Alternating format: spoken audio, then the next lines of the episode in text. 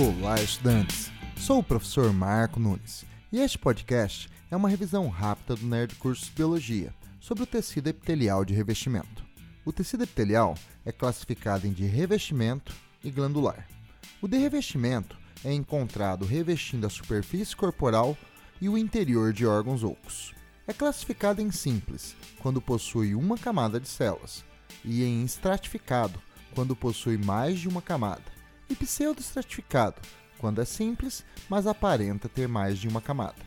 Os tecidos epiteliais simples podem ser classificados em pavimentoso ou escamoso, quando as células são achatadas, em cúbico, quando as células são cúbicas, e em colunar ou prismático, quando as células são muito mais altas do que largas.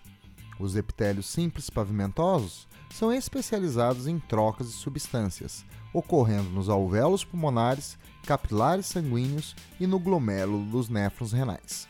Os epitélios cúbicos são geralmente relacionados com secreção de substâncias.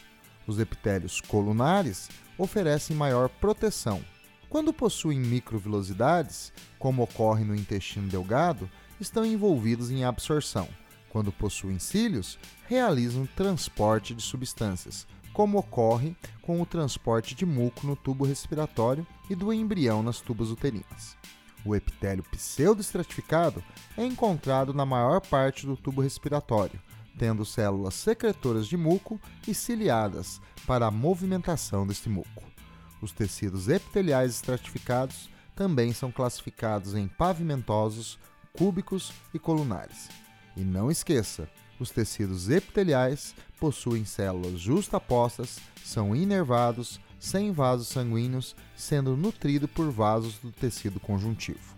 Bom, é isso aí. Continue firme nas revisões do Nerd Curso Biologia e bom estudo!